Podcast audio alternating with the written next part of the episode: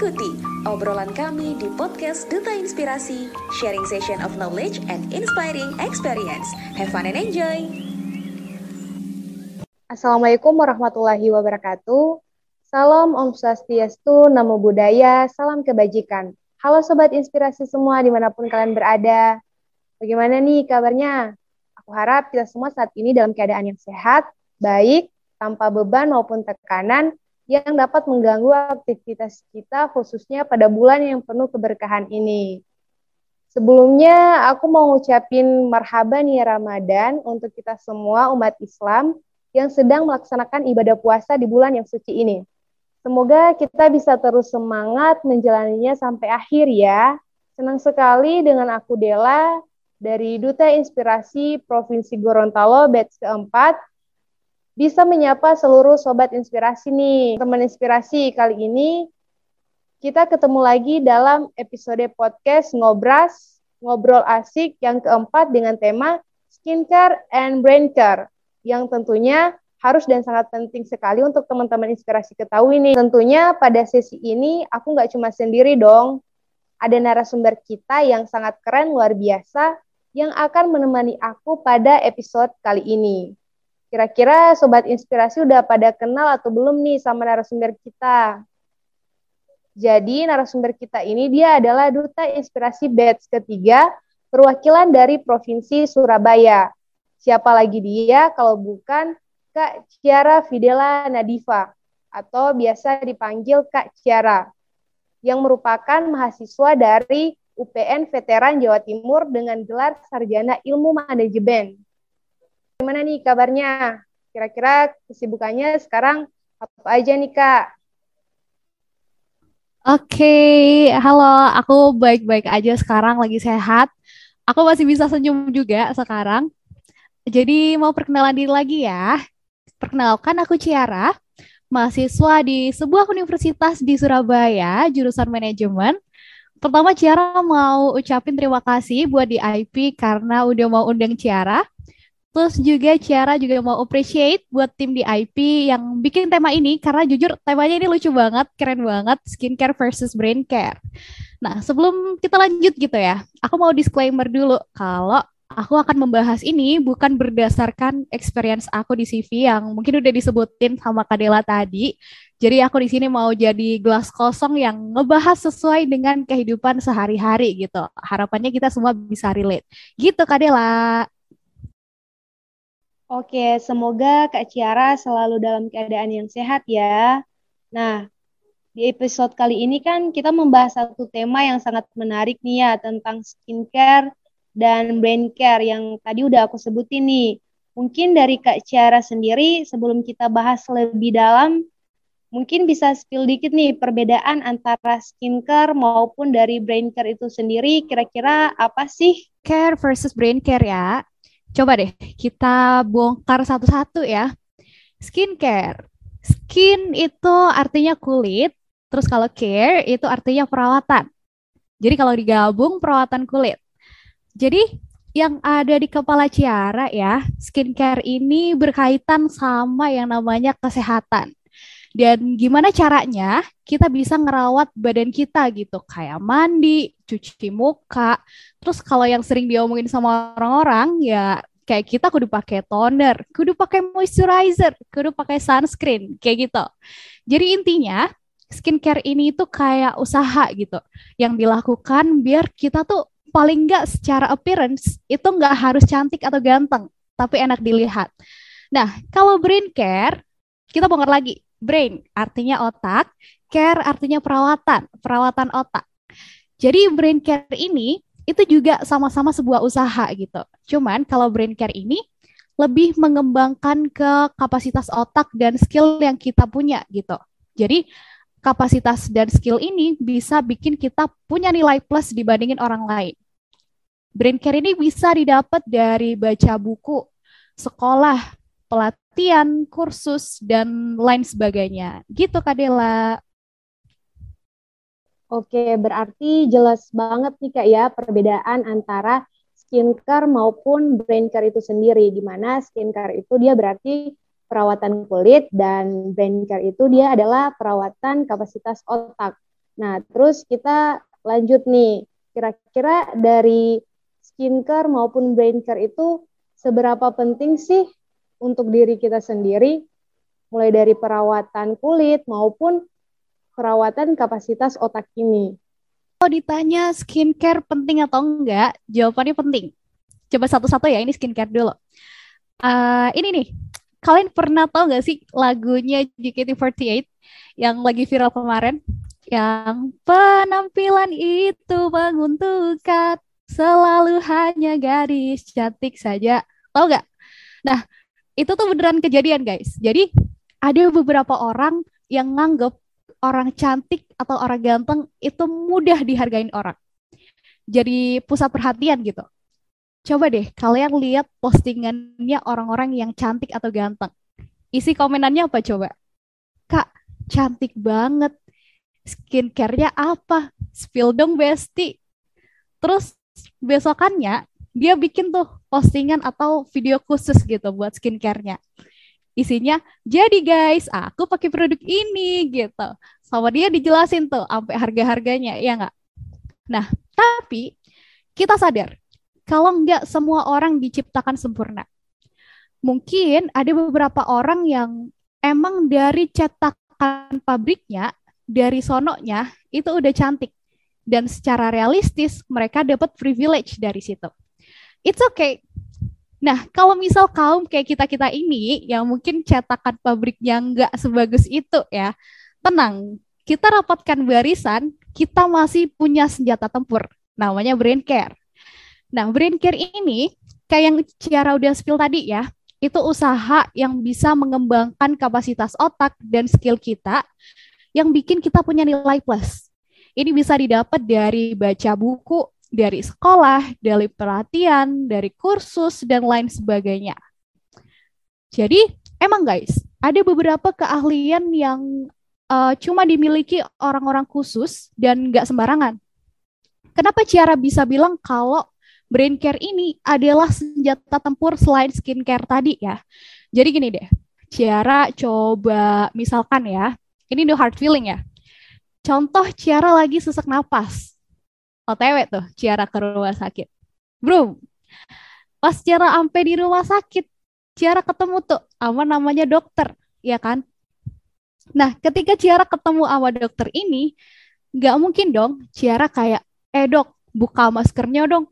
Kalau dokternya cantik atau ganteng, Ciara mau ditanganin. Kalau enggak, Ciara nggak mau. Nah, nggak mungkin kayak gitu kan. Kalau kayak gitu, keburu caranya sekarat gitu.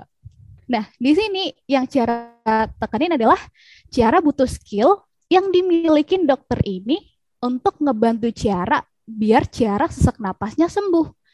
Cara di sini nggak peduli mau cantik, ganteng atau enggak, yang cara butuh, cara butuh diobservasi gejalanya gimana, sakitnya berapa lama, dan skill ini cuman dipahami sama dokter in which di sini adalah brain care. So, kalau ditanya brain care, skincare penting atau enggak? Penting semuanya. Uh, bener banget tuh Kak. Kayaknya aku juga benar-benar setuju dengan apa penyampaian Kak Cara tadi. Nah, terus kira-kira untuk skincare sendiri nih Kak, gimana sih agar kita bisa memilih skincare yang baik tuh untuk uh, kita gunakan nanti Oke, gimana cara bisa milih skincare yang baik ya? Kalau masalah skincare yang baik, sejauh yang Ciara tahu ya, itu setiap orang itu punya kebutuhan dan permasalahan yang beda-beda. Dan menurut Ciara, di sini kita kudu cek anti cek soal ada enggak BPOM-nya, ini asli atau enggak gitu. Uh, di sini Ciara bukan orang yang medical ya, nggak punya background dari orang medis yang punya kuasa untuk membicarakan hal yang spesifik soal ini. So, cara terbaik menurut Ciara buat milih skincare yang baik adalah dengan cara konsultasi ke dokter, gitu. Uh, betul betul banget kak. Terus kira-kira kalau dari brain care sendiri nih, kira-kira gimana sih untuk kita sendiri bisa meningkatkan kapasitas dari brain care yang kita punya ini. Oke, kalau brain care uh, di zaman sekarang ya itu banyak banget pilihan untuk uh, mengembangkan brain care kita gitu. Bisa cara baca buku, scrolling, scrolling media sosial, YouTube, TikTok, ikutan kursus, dan lain sebagainya. Tapi kalau brain care dari perspektif Ciara gitu ya, ini bukan hanya sekedar berapa banyak buku yang kalian baca, bukan hanya setinggi apa gelar yang kalian dapat, bukan. Tapi brain care itu juga di mana ketika kita ketemu dengan orang yang ada di sekitar kita dan kita bisa ambil value dari dia. Pernah nggak sih kalian ada di posisi ketika kalian ngumpul bertiga gitu misalkan. Bertiga nih sama temen ya. Nah, tiba-tiba salah satu teman kalian ini nyeletuk. Eh, kalian tahu nggak perang Rusia yang akhir-akhir ini kejadian? Nah, teman kalian yang satu lagi ini connect. Oh, yang itu aku tahu yang ngebom itu kan. Tapi di posisi itu, kalian di situ, kalian nggak tahu sama sekali apa yang mereka berdua omongin. Kayak kalian tuh ngerasa minder banget gitu. Ini teh ngomongin apa? Kok mereka bisa ngerti ya? Padahal ini kan gak dipelajarin di sekolah. Dan di situ kalian cuma bisa negarin mereka yang omongin berdua gitu.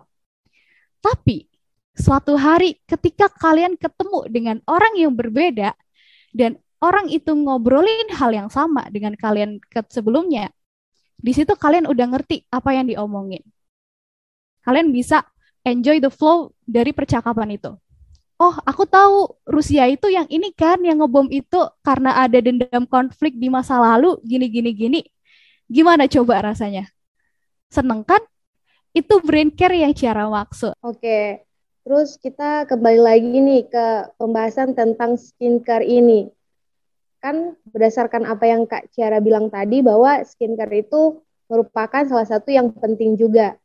Nah, kira-kira untuk pemilihan skincare sendiri, kalau dari Kak Ciara sendiri itu gimana?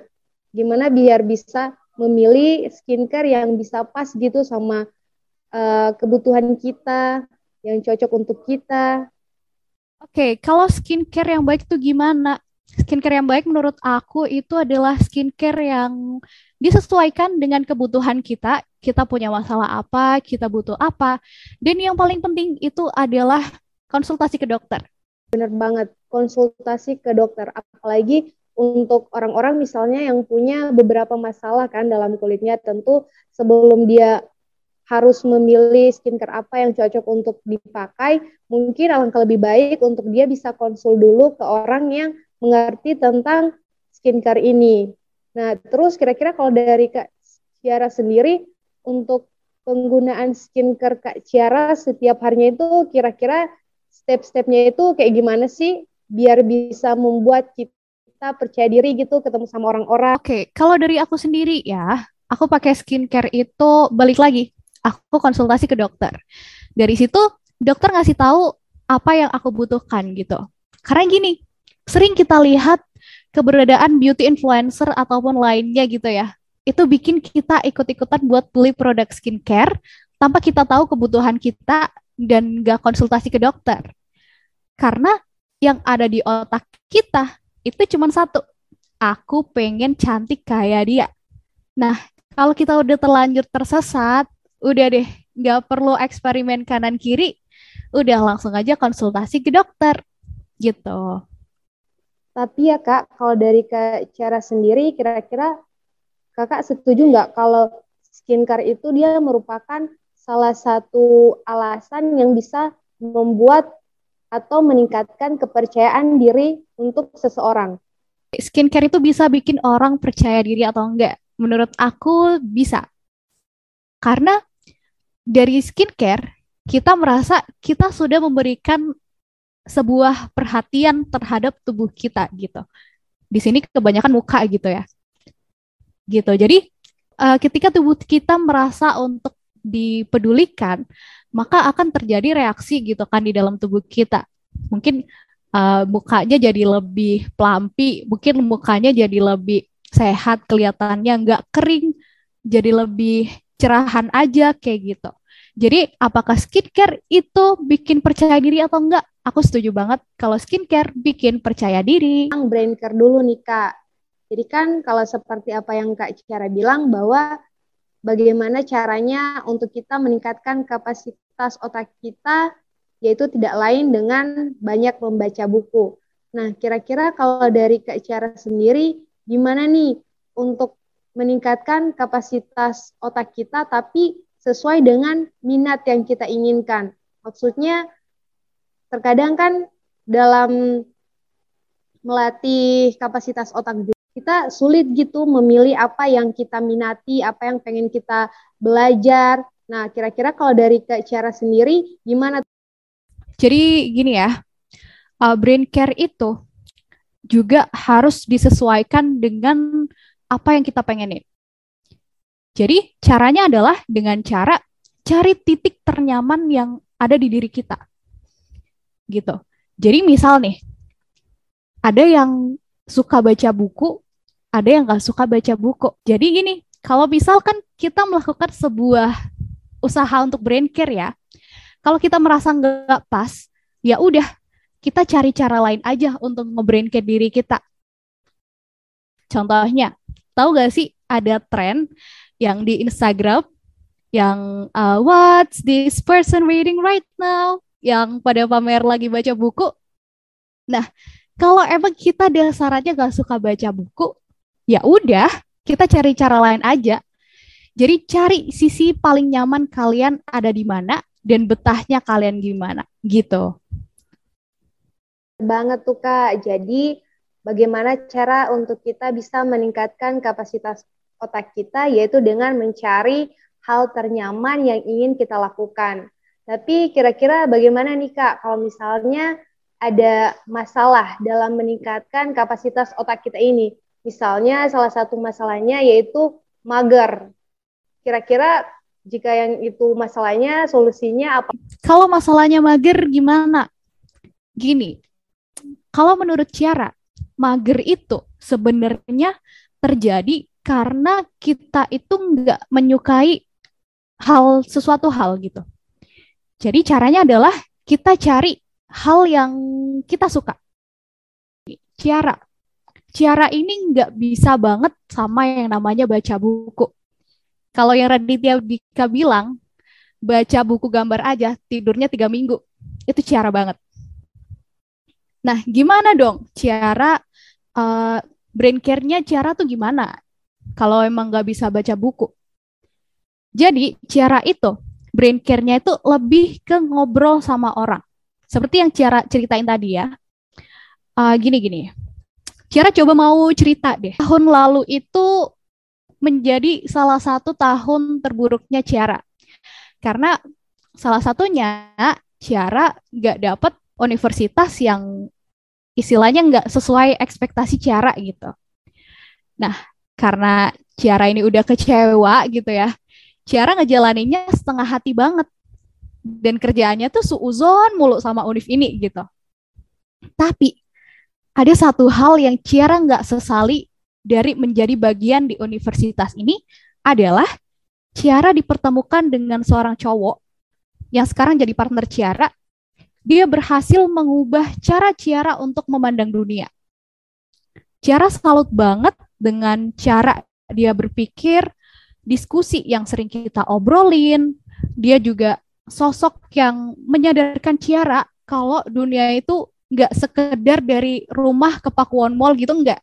Tapi dunia itu luas banget gitu. Ciara pernah waktu itu stres gitu di salah satu organisasi karena job desk-nya banyak banget. Ciara cerita tuh ke cowok ini gitu kan. Terus dia ngomong, ya udah, kalau kamu mau, iyain. Kalau kamu gak mau, ya udah. Dia ngomong gitu doang. Mungkin ketika dia ngomong kayak gitu, dia ngerasa biasa aja. Tapi ketika ucapan itu masuk ke telinganya Ciara, itu totally bisa ngubah cara berpikirnya Ciara. Sejak itu Ciara mulai berani untuk ngomong enggak dan itu udah jadi prinsip gitu. Kalau mau iya, iya. Kalau enggak, enggak. Jadi apa ya? Yang Ciara maksud di sini adalah brain care itu bisa datang dari orang-orang di sekitar kita gitu, yang bahkan kita nggak sangka-sangka. Dan ini brain care caranya Ciara dengan cara bertemu dengan orang-orang baru. Ciara yakin di kehidupan kita, entah udah atau belum, kita pasti dipertemukan dengan orang-orang yang bisa nambah insight kita dan bisa mengubah cara kita untuk memandang dunia. Oke, setuju banget nih apa yang Kak Ciara bilang. Ya, berhubung sekarang kita udah di penghujung ngobras nih ya Kak, mungkin satu lagi nih pertanyaan dari aku berbicara tentang skincare maupun brain care. Tentunya ini berhubungan dengan yang namanya kepercayaan diri kita. Nah, kira-kira kalau dari Kak Ciara sendiri, untuk meningkatkan kepercayaan diri kita itu, apa sih yang harus kita lakukan agar kita bisa tampil lebih baik di depan banyak orang? Oke, okay, gimana caranya kita bisa percaya diri? Caranya adalah dengan bodoh amat. Bener. Gak usah tengok kanan kiri, just be yourself. Kalau kalian belum ketemu dengan skincare yang cocok, ya udah silakan ke dokter. Kita usaha di situ. Kalau misalkan kita belum ketemu brain care yang cocok, cobain aja semua dari baca buku, ikutan kursus, streaming YouTube, ngobrol sama orang baru, cobain. Nanti akan ketemu satu titik nyaman, satu titik solusi yang bikin kita sukses untuk meningkatkan kedua hal ini dan bikin kita percaya diri. Oke, thanks banget nih Kak buat tips-tipsnya itu. Jadi seru banget ya untuk sharing session kita mengenai skincare maupun brain care ini. Jadi banyak sekali informasi-informasi yang bisa kita terima yang diberikan oleh Kak Ciara. Baik Kak Ciara, karena udah di penghujung banget nih, berhubung waktu kita juga nggak banyak, jadi mungkin untuk sesi podcast kali ini kita sampaikan dulu sampai di sini. Sebelum menutup obrolan kita kali ini, mungkin aku pengen minta sedikit closing statement ataupun pesan inspiratif untuk para pendengar setiap podcast kita pada episode kali ini. Mungkin dari Kak Ciara bisa kasih sedikit tentang kesan dan pesannya. Oke, okay, aku seneng banget bisa ngobrol sama teman-teman Duta Inspirasi Podcast ya di IP. Makasih banget. Terus apa ya, so closing statement, skincare versus brain care, dua-duanya sama-sama penting. Tapi kalau uh, dari perspektif Ciara ya, skincare sama brain care lebih prioritas mana? Kalau Ciara brain care. Ingat, ini subjektif ya dari Ciara temukan sisi ternyaman kalian kalau cara dengan cara dengan cara sharing hargai orang-orang yang datang di kehidupan kita ajak ngobrol walaupun sesuatu yang sepele kayak gimana caranya pesan di Starbucks it's okay. Karena kita gak bakal pernah tahu kapan orang itu akan pergi. Terima kasih. Itu juga nih buat Kak Ciara atas closing statementnya dan pesan inspiratif yang sudah diberikan untuk kita semua. Semoga sobat inspirasi semua selalu dalam keadaan yang sehat dan tetap semangat dalam menjalani aktivitas-aktivitas kita di setiap harinya, apalagi di bulan Ramadan yang penuh keberkahan ini. Sekali lagi ucapin terima kasih banyak kepada Kak Ciara yang sudah berkenan hadir dan menyempatkan waktunya untuk menjadi narasumber serta menemani obrol obrolan di Ngobras kita kali ini episode keempat. Untuk kalian semua juga, para pendengar setiap podcast, terima kasih ya. Semoga kalian tetap setia nih nungguin episode-episode podcast yang selanjutnya. Duta Inspirasi Podcast nantinya akan selalu menghadirkan narasumber yang luar biasa dengan tema-tema maupun episode-episode yang inspiratif. Aku Dela dan Kak Ciara pamit undur diri. Sampai jumpa dan salam inspirasi. Duta Inspirasi bergerak terinspirasi, berdampak menginspirasi. Wassalamualaikum warahmatullahi wabarakatuh.